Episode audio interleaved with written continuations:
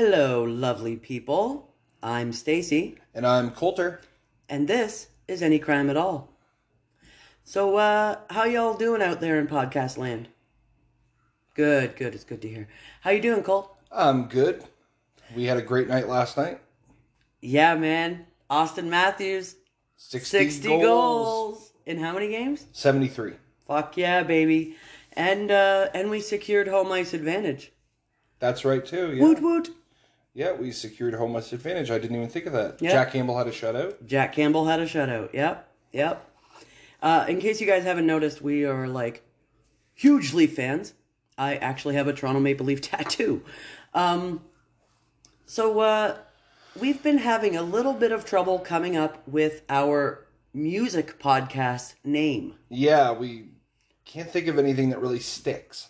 We've batted around a lot of ideas and shot them all down. So I am encouraging our listeners to please get at us on Instagram, Twitter, and the Facebook and suggest some names for us because apparently we're stupid. And whoever gives us the name will get a wonderful sex session from me. Um, okay. Other than that, we'll give you a huge, huge shout out on the pod on the very first podcast. But remember, three minutes of pleasure. Well, you can't put a price on that. Apparently, you can. The name of a podcast. All right, so this is part two of Clifford Olson, the Beast of British Columbia. So, um, in the last one, we explored how how he grew up in a pretty normal, loving household, um, and he was in and out of prisons mostly by fucking escaping, and that he was Snitching. snitching. He was like the world's biggest rat, apparently. Um, he should have just. I'm surprised he didn't escape prison by just chewing his way out. He was such a rat. And most of the things at this point were burglary. Homosexual rape. Well, in prison. Yeah. Uh, But I'm- I'm fraud. ta- I'm talking Oh, about he was- burglary, fraud, yeah. forgery, assault, that kind of stuff. That's what he had been in prison for at this time. So when we left off, he had gotten out of prison yet again. He was 40 years old.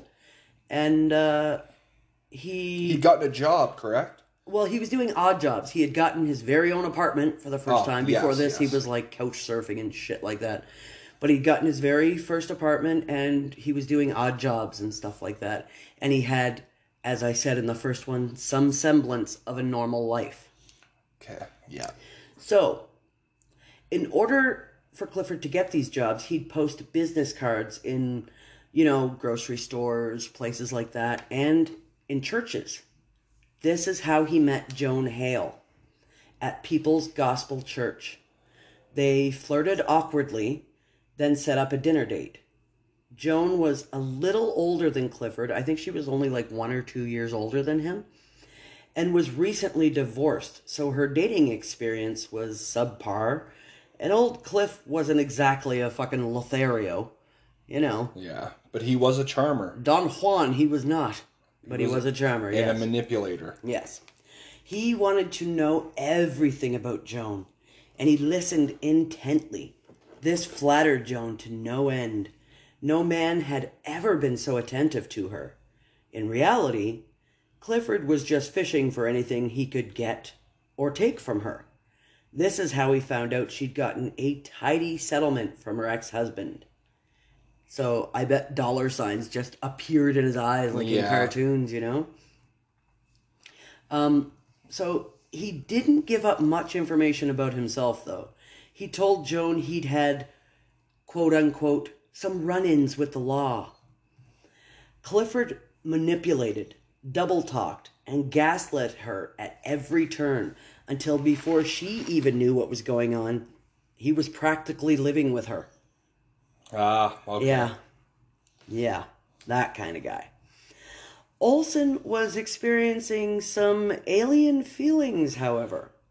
He liked spending time with Joan. He liked doing things to make her happy. Weird, right? He'd never He only ever wanted to make himself happy. He actually did enjoy it. Yeah. That's. I, I want to say it's a step in the right direction, but I don't think there is a right direction for Clifford Olson. Yeah. True. It all started as him wanting her money, which he still did. But she'd awakened something in him, feelings he'd thought he'd been born without. And really, I thought he was too. Yeah. Um, now, Joan had been treated very, very badly in her past marriage. Her ex husband was an abusive alcoholic. She was treated so badly that the small amount of caring and respect that a psychopath like Olson could muster up made him seem like Prince Charming. So her ex husband must have been a piece of work. yeah. Joan was never allowed to question Clifford, though, about anything, lest he get mad, and he was never wrong about anything. Also, by this time, he was pretty much living off the settlement money she received monthly. Okay, yeah, there Yeah. we go. What he wanted. Exactly. Um, so Clifford still had his little apartment, and one month the landlord called Joan to ask about his whereabouts as he hadn't paid his rent, and he wasn't at home. Joan hadn't seen him for a couple days, and she assumed he was at his place. Well, it turns out Olson was in jail. For what now? A local prostitute accused him of rape. Okay. Male or female? yeah. Now, let me explain. Clifford started to feel pretty comfy in his new life with Joan, but he still wanted to get drunk and indulge in his drug of choice, pills. Also, he enjoyed the tender, loving sex he had with Joan, but before her, the only sex he ever knew was violent and rough, and he still had a strong desire for this. Unfortunately, this prostitute, sex worker, unfortunately, he'd beaten this lady up pretty badly. He looped his belt around her neck, slapped and punched her, threw her around the room, finished his business, then left without paying her. So the fact that she was a sex worker made the cops believe it wasn't really rape, and Olson was set free. okay, yeah. Fucking assholes. I I did oh Coulter, I messed up. I forgot to give the disclaimer about um there's obviously I just said it, there's obviously going to be rape and bad things done to children and stuff like that in this episode. So if you can't handle that, keep listening and power through, dude. Come on. Yeah. This is any crime at all, so this is what happens on this podcast. Yeah, true that. So after I said that about the cops, I wrote assholes. uh, Joan, of course, was not permitted to ask where he'd been, but she welcomed him home with open arms. So, just a side note here Clifford did actively search out the sex worker, and his intent was to kill her. Oh, okay. Yes. Fortunately, he didn't find her. I mean, like, how dare she rat him out? You know? Wow. He's the biggest rat in the world, but how dare she rat him out? And I put, oh, the irony. Snitching on a snitch. Yeah. Whilst in jail, Olson worried that Joan would leave him. He couldn't have his meal ticket disappear, so he started thinking of ways to bind them together permanently. What would you think about that? Uh, what, what do you mean? Like, what do you think he was thinking of to bind them together permanently? Marriage? Yeah. A child? Yep. Yep, for sure. So he needn't have worried. Joan thought she was entering early menopause, but it turned out she was pregnant. Ah, okay. With this happy news, they decided to get married so their child wouldn't be born out of wedlock. The wedding date was set for May of 1981. Oh, Cliffy's getting married. Yeah. So before they got married, he wanted to take what he told Joan was a little bachelor road trip. Okay, where what, what was he doing? Okay, so the only thing that is clear that he actually did um, was he took a road trip, obviously, visited some of his old haunts, and he ended up at Old BC Penitentiary. By now it was closed, but it was a museum. Oh, okay. I was gonna say they, he got arrested again. So he went in just to look around, you know, one of his old homes for a good long time of his life, you know, and he went to his old cell and he was looking in, you know, um, reminiscing, I guess. Most people do that at, you know, where they got engaged. Nope, he does it at the old pen he was in. um, so some of the guards that had been there when he was there were still there. Really? Yeah. Yeah. Like still working there? yeah, still working there. Like security or something? Yeah, they were just like uh, um, maybe security, but uh, at places like this, they tend to hire people who did work there as guides Oh, okay. because they have the info, right? So when Clifford got out of prison last time, he escaped from prison. The guard saw him and turned him in. So Clifford was actually in jail for a little bit on his bachelor road trip. that is hilarious. Yeah. But he got out. So, as I said, the wedding date was set for May of 1981. And so it was that Clifford and Joan entered into wedded bliss, and soon after their son, Stephen. Now, I've heard Stephen and Clifford Robert Olson III. I'm just for the for these purposes, I'm just gonna call him Stephen. Yeah, just to differentiate. Yeah, but uh, like I don't know what his name actually was when he was born, and it yeah. So okay, so Stephen was born.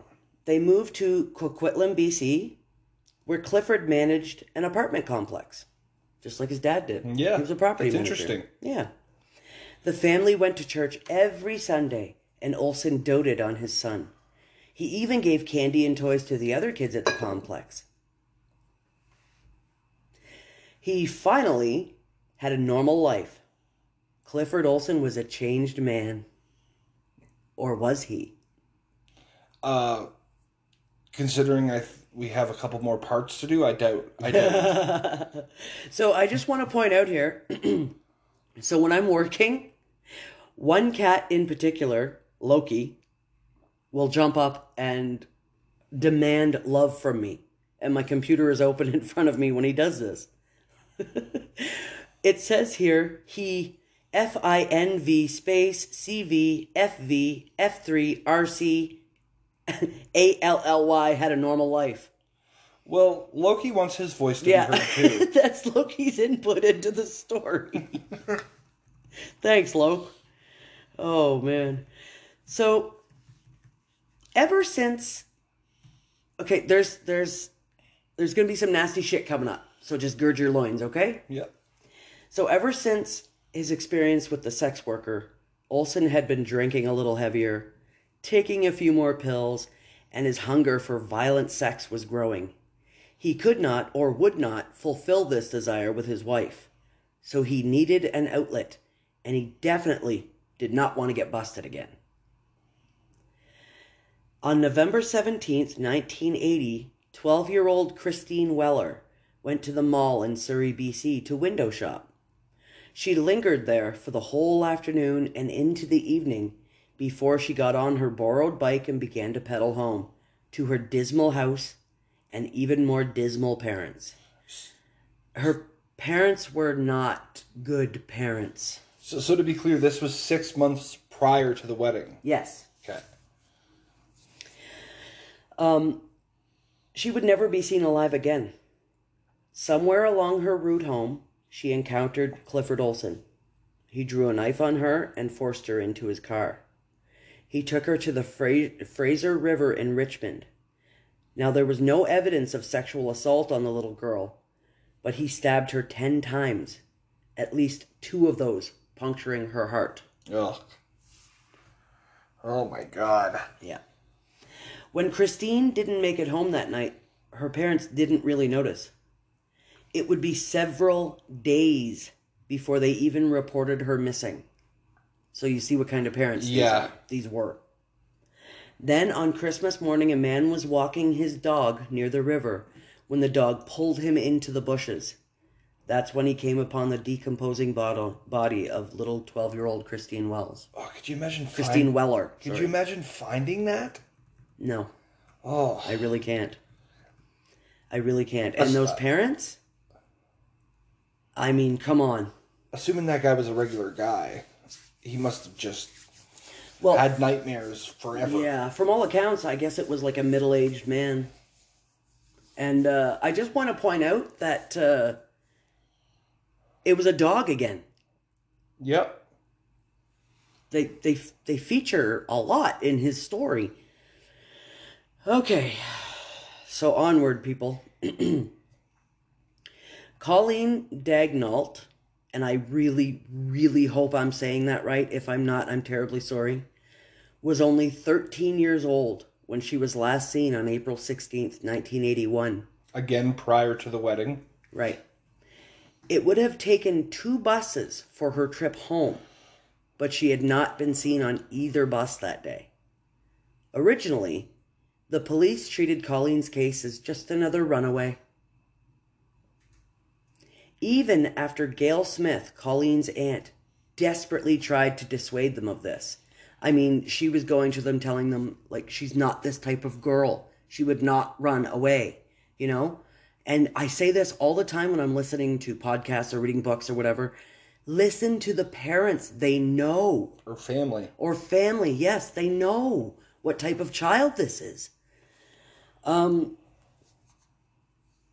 so Smith, Gail Smith, her aunt, and Colleen's sister Corinne were later asked to look at tattered clothing that they confirmed were indeed Colleen's. On September 17, 1981, police found a skull and other skeletal remains at a forested area in South Surrey. Pathologists confirmed they were the remains of Colleen Daignault the next day. So, what was the date of that? That she was abducted? That she was found. September 17th. So, about five months. Yeah. Okay, so on April 21st, 1981, Darren Johnsrud went to the local uh, mall to get dry cleaning and some stuff from Shoppers Drug Mart for his mom, Sharon. That's where Olson lured him into his car with the promise of a $10 an hour job washing windows. When Darren didn't come home, Sharon called the cops and was told her son was probably a runaway, and they didn't classify teens as missing for 48 hours. Oh. On May 2nd, Sharon and her husband got a call from the police.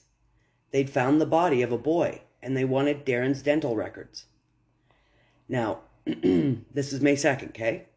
On May 8th, the police called again with a request for a description of Darren's clothes and the name of his dentist.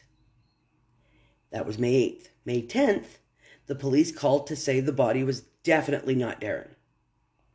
May 11th, the very next day, the police called back to say they'd made a mistake. The dead boy was Darren after all. Isn't that awful? Yep. Oh, okay. But between the last two, that those were close together that he did mm-hmm. that. So I found a quote from Sharon. She said, quote, I remember screaming. Then I remember being on the floor and seeing Gary on the phone, unquote. Gary was Sharon's husband and also at one time a prime suspect. Darren was 15. Oh my god. Now, after the two girls had gone missing, there was some that thought there might be a serial predator at work. However, with the disappearance of Darren Johnsrud, that assumption went out the window. Because at the time, it was thought that serial predators never crossed racial or gender lines. They had a preference and they stuck with it. Remember, like the uh, profiling stuff was, I mean, that was only brought into the FBI in 1972 Yeah. and this is 1981 In a different 80 country. 81 you know in a different country as well so it's really still in its infancy um so sandra lynn wolfsteiner was born on september 23rd my birthday 1964 on may 19th 1981 the day she went missing she was only 16 years old now, she had been seen getting into a gray colored car in Langley, BC. According to Clifford, Sandra was raped and tortured to death. He buried her in a shallow grave. Now, he did some awful, awful things to Sandra. And if you want to know what they are, I urge you to read The Beast by Ryan Green. But I'm not getting into them here because I don't want to speak them out loud. Are you serious? I'm dead serious. I'm kind of curious. Yeah. Do you want me to say it? Uh, well, we gave the disclaimer. At least you don't have to go into great detail, but give a synopsis. Okay. I'm sorry, folks, if this uh, offends you in any way, but So he uh he had like this long spike like a railroad spike kind of a thing and he hammered it into her head okay. as she was dying and he would hammer it into different places to make different parts of her body move because of the part of the brain he was hitting. Because it interested him. Yeah. Ugh, Yeah. that's uh, it's almost like his own puppet. Yeah. That's so. You see Dark. why I didn't want to say it? Ugh. And I, I'm I'm so sorry to the people that Well, Yeah. But I mean, it's what he did. I I can't change that. I'm if I could I would, but So anyway, the RCMP had abandoned the search for Sandra after finding a few skeletal remains. It was only ha- after her family identified the clothing that the remains were confirmed to be Sandra. Who were these cops? Uh, awful ones. It's unfortunate that they're Canadian cops. Like it, it really it pisses me off. Like do your fucking jobs. Just they're just half assing everything. Now during all this shit with the double life, the charming family man and the brutal pedophile, murderer now, Clifford almost got himself caught. In one of the apartments he managed, there was a sweet little four year old girl, no name was given, four years old. that the sick fuck took a liking to. He would ply her with little presents and candy, and soon he was trying to lure her to secret places because he said he had something to show her. Four years old. Fortunately, the girl must have sensed something bad about the man, or maybe her parents taught her that well that she refused to go with him and she told her parents about Olson. Needless to say, her parents were furious and called the cops. But, of course, Clifford turned on the old manipulative charm, and the cops knew him to be an informer for them. So the girl's parents started to doubt her story and they sheepishly apologized to Clifford Olson. Oh my god. All this close call did was reinforce to Clifford that he could not curb his bloodlust and that he didn't have to because it seemed like he'd never be caught. So on June 21st, 1981, 13 year old Ada Anita Court was last seen on her way to catch a bus in front of her brother's apartment in Coquitlam, BC. She had just been babysitting her two nieces. She never made it home. Two months later, a skull and upper jawbone were found near Weaver Lake. Ada's dental records were used to confirm the identification of the remains. Like he's uh like the first the first kill he did in November. But starting in April he was just kind of more and more regular. Well, he thinks he can't be caught, so. Yeah, it's just so narcissistic. Oh, you think? My God. So, it was around this time that Olson was brought in for questioning for the attempted rape of a 16 year old girl. Really? Okay. Mm-hmm. He freely admitted to being with the girl, but you know this old story. He was unaware of how old she was. Of course, the cops bought it and he was set free again. But now, two girls had ratted him out, and he was furious. So, Nine year old Simon Partington was last seen by his mom, Marguerite, on Thursday, July 2nd, 1981, as he ran out of the house and jumped on his bike to go call on some friends. His family insisted he was a very, very shy boy and not one to talk to strangers. His bike was later found behind a mall, propped against a fence. Simon's remains were found in a cranberry bog near Richmond, British Columbia on August 27th, 1981. Nine years old. You know, this is the first podcast we've done. This is our seventh episode, right? Mm. Mm-hmm. Where I can't even think, I can't joke. Yeah. Like, It's just too sad. I don't even really want to speak. Like, just keep going, mom. Yeah. It was after Simon's abduction that the police finally thought there might be a serial predator taking children. Fucking idiots. Before this, all the missing kids had been labeled as runaways because they were teens. Ah, they ran away. Don't worry about it. They'll come back or whatever. Clifford Olson was a sub. The bleh. Clifford Olson was a suspect in the subsequent investigation. On Thursday, July 9th, 1981, just one week after Simon Partington was abducted, Olson abducted 14 year old Judy Kozma. Judy was from New Westminster, BC. She left home to go visit a friend. She never made it to the friend's house. Now, Judy had been carrying her address book. It contained names, addresses, and phone numbers of her friends. Oh, no. After she disappeared, some of the friends got calls from someone who would breathe heavy into the phone, and one girl got a call saying she and her friends were next. Holy fuck. Yeah, that's just some sick shit right there.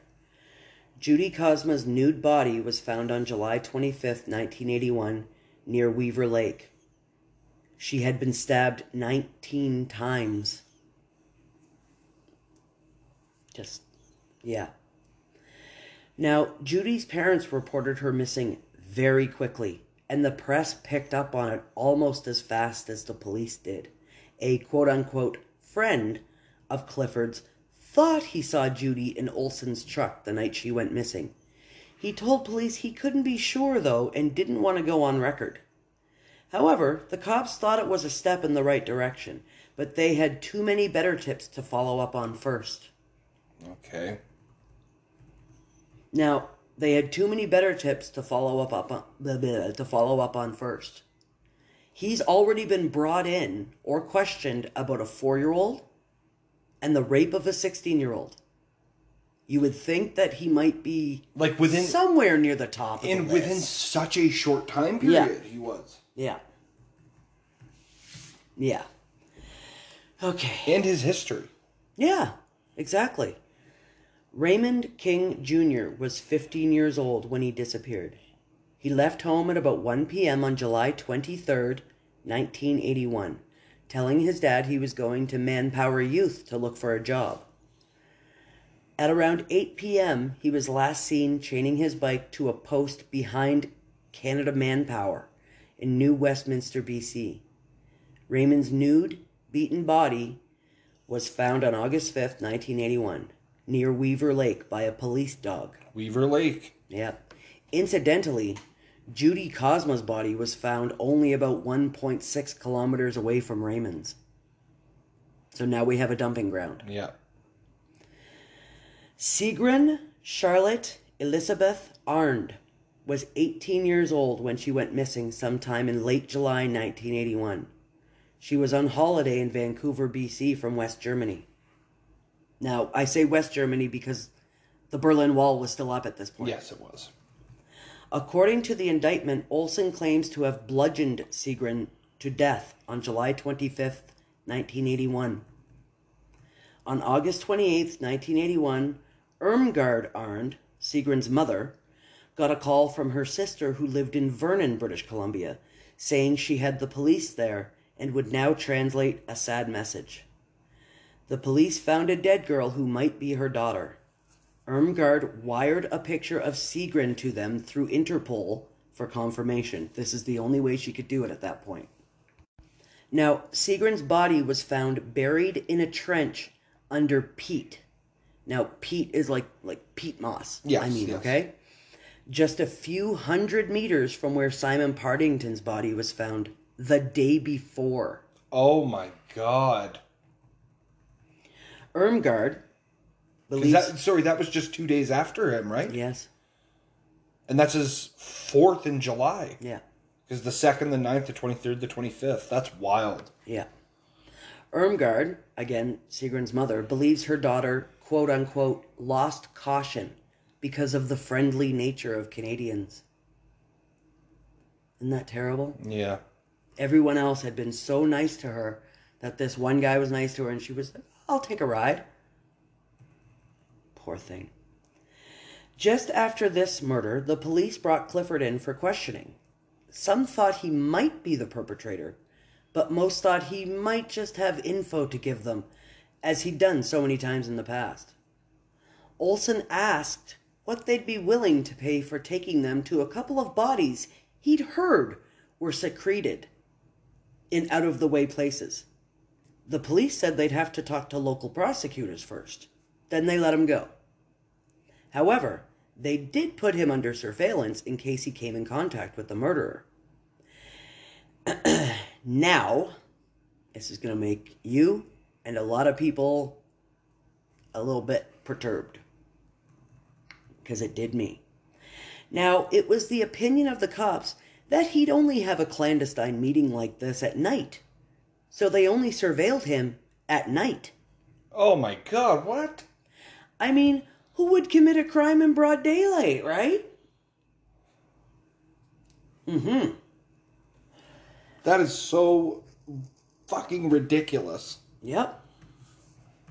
On Monday, July 27th, 1981, Terry Lynn Carson left her family house at about 8 a.m. She was a very small girl, about 5 feet tall, 105 pounds. She would not have been able to fight off Olson, let alone Anyone? pretty much anyone else. Clifford stopped to offer Terry a ride and a job. She accepted both. Once she was in the car, he offered her a celebratory drink of his laced booze, and she accepted that too. Olson then drove about four miles outside the city to the north shore of Fraser River. It was here that he strangled Terry Lynn Carson. He then burned her clothes and threw her shoes and purse in the river. Fraser River, he'd done that there before too as well. And that's now, if you're keeping count, folks, that's his fifth in July and third in four days. Just terrible. Now, his murders were getting very close together. And when this happens to most serial killers, they seriously devolve. They become disorganized and they make mistakes. They may even let something slip in their quote unquote normal life. Not Clifford. It was almost as if he had, like he was on autopilot. His normal life was just his autopilot. You Yeah. know? So he never fucked anything up. Louise Chartrand was originally from Quebec, Canada, and had moved to Maple Ridge, BC with three of her sisters. On Thursday, July 30th, 1981, 17 year old Louise left home for her shift as a waitress at a restaurant in Mission, British Columbia. It is believed she hitchhiked part of the way and was dropped off in downtown Mission, where she went into a store to buy cigarettes. This is where Olson lured her into his car, drugged her, and headed to Whistler, BC. On the way, he stopped at an RCMP detachment to ask about a gun they'd confiscated. He was turned away without the gun. She was sitting in the front seat, passed oh, oh out. oh my god. Once they were in Whistler, Olson took Louise to a gravel pit where he bludge- bludgeoned her with a hammer before burying her in a shallow grave. The cops' surveillance of Olson had been spotty at fucking best, and some of the older cops really began to doubt that Clifford even knew anything about the abductions. However, a few of the younger cops were pretty convinced he was the child killer.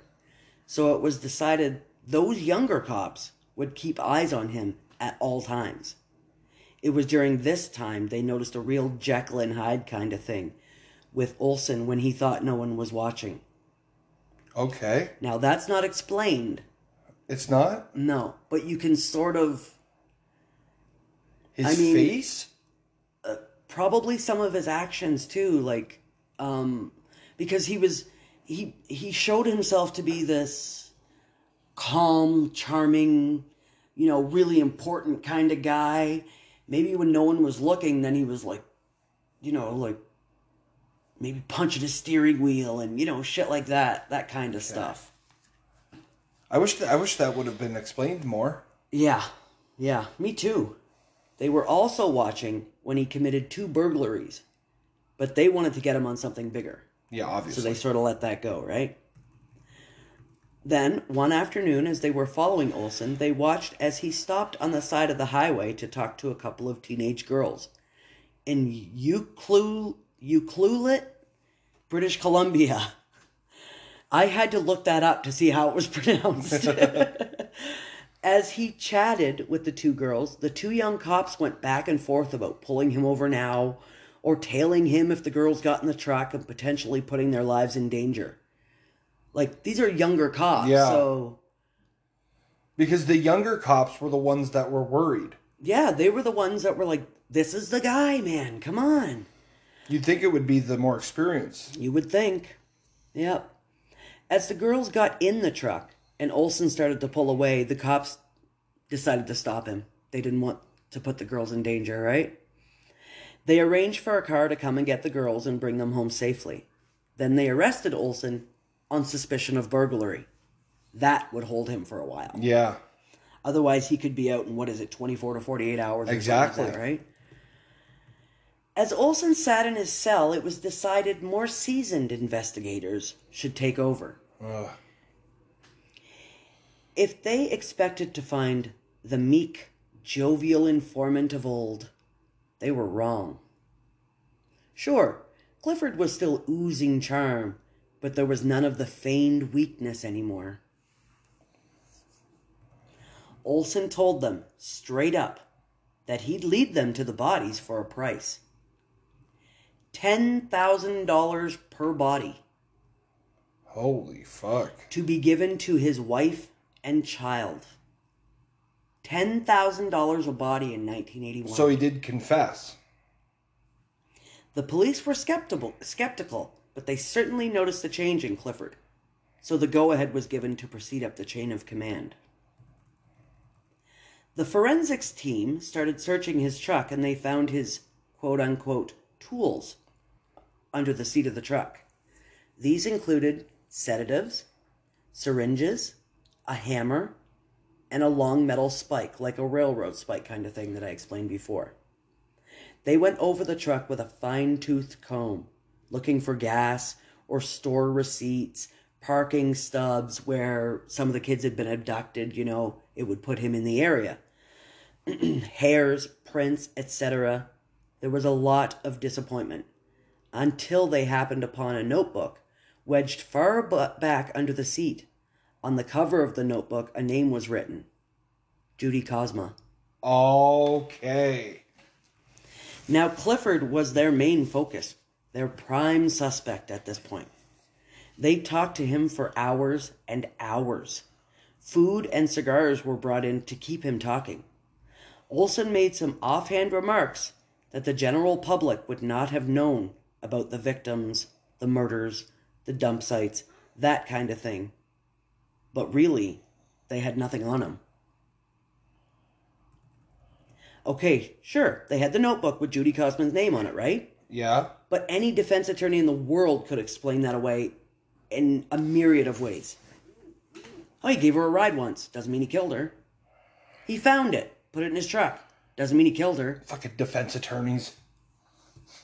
Also, even if he confessed to everything on the spot, there was not an ounce of actual physical evidence to back it up. There was nothing tying Olson to the four bodies that had already been found either. Nothing. And this was pre DNA, by the way, folks. Mm-hmm. So Definitely. his tools, if they tested the tools, they wouldn't be able to really know what was going on. Clifford Olson would walk away from this a free man. So stuck between a rock and a hard place, the police knew they had they had to make the deal with this despicable piece of shit or more children would probably die. And that's where we're going to stop. Oh my god. So, coming up next time, we're going to see if they actually made the deal or not. Fucking Clifford Olson, man. We'll see. This guy's got a horseshoe up his arse, don't you think? It's ridiculous. Yeah. Yeah, Oh man. I agree. And it's it's so hard to I don't really even have words. uh, right? Like he got so so cocky and ad- addicted to the feeling of doing it that like I said all the was like every 2 days all, almost. all the ones in July, yeah, 6 in July, but but 4 in a week? yeah. That's almost unheard of for a serial Oh, killer. definitely. Definitely. oh my god. I know, isn't it? It's just so hard to fathom. Well, uh, follow us on Twitter, Instagram, and Facebook. Yeah, since we're both Um, sort of speechless here. Yeah. Uh, And remember, hit us up with a name for the new music podcast. We would really, really appreciate it. three minutes of pleasure. I can up it to four. Sure, you can. I'll just have a couple beers beforehand. but uh, you will get like a huge shout out on the uh, podcast. And Yeah. when I say shout out, I mean like shout out, dude. Like shout. yeah. You know it makes me want to shout. Shout at the devil. there we go. Yeah, right on. Okay, so uh, yeah, hit us up on Twitter, Instagram, Facebook. We are any crime at all. Signing out, y'all.